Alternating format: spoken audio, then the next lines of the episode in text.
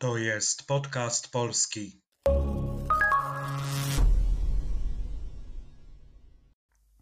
Dzisiaj parę zdań o słowniku, który moim zdaniem jest po prostu świetny.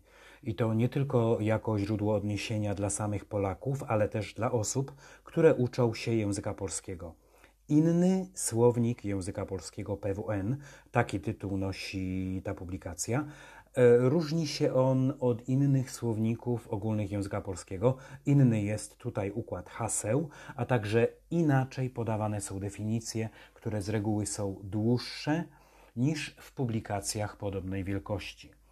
E, słownik zawiera około 100 tysięcy znaczeń, w tym ponad 2000 wyrazów nienotowanych dotychczas w największych słownikach PWN. Pracowało nad nim kilkadziesiąt osób. Powstało dzieło potężne, liczące ponad 2600 stron.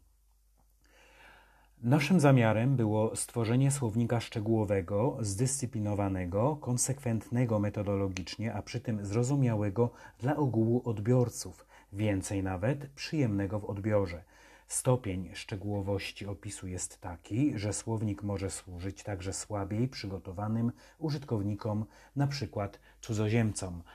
Tak pisze w przedmowie Mirosław Bańko, redaktor naczelny. Śmiało można stwierdzić, że autorzy osiągnęli swój cel. Przy hasłach znajdują się nie tylko ich definicje i przykłady użycia. Przy rzeczownikach podane są wskazówki odnośnie deklinacji. E, przy rzeczownikach męskich i żeńskich zawsze podawany jest dopełniacz liczby pojedynczej, a przy rzeczownikach męskich również mianownik liczby mnogiej. E, znajdziemy tu też niektóre wyrazy pochodne. Z kolei przy czasownikach podano wskazówki co do odmiany i drugi człon pary aspektowej. Takie podejście docenią zwłaszcza obcokrajowcy, którym łatwiej będzie dzięki temu rozpoznać i nauczyć się formy niedokonanej i dokonanej danego czasownika. Warto podkreślić, że definicje pisane są zwykłą, naturalną polszczyzną, zawierają szczegółowy opis nie tylko znaczenia, ale i użycia wyrazów. E, przykłady czerpane są z tekstów, a nie tworzone na potrzeby publikacji. E, jak wyglądają hasła i ich definicje, możecie zobaczyć na blogu. Zapraszam na podcastpolski.pl.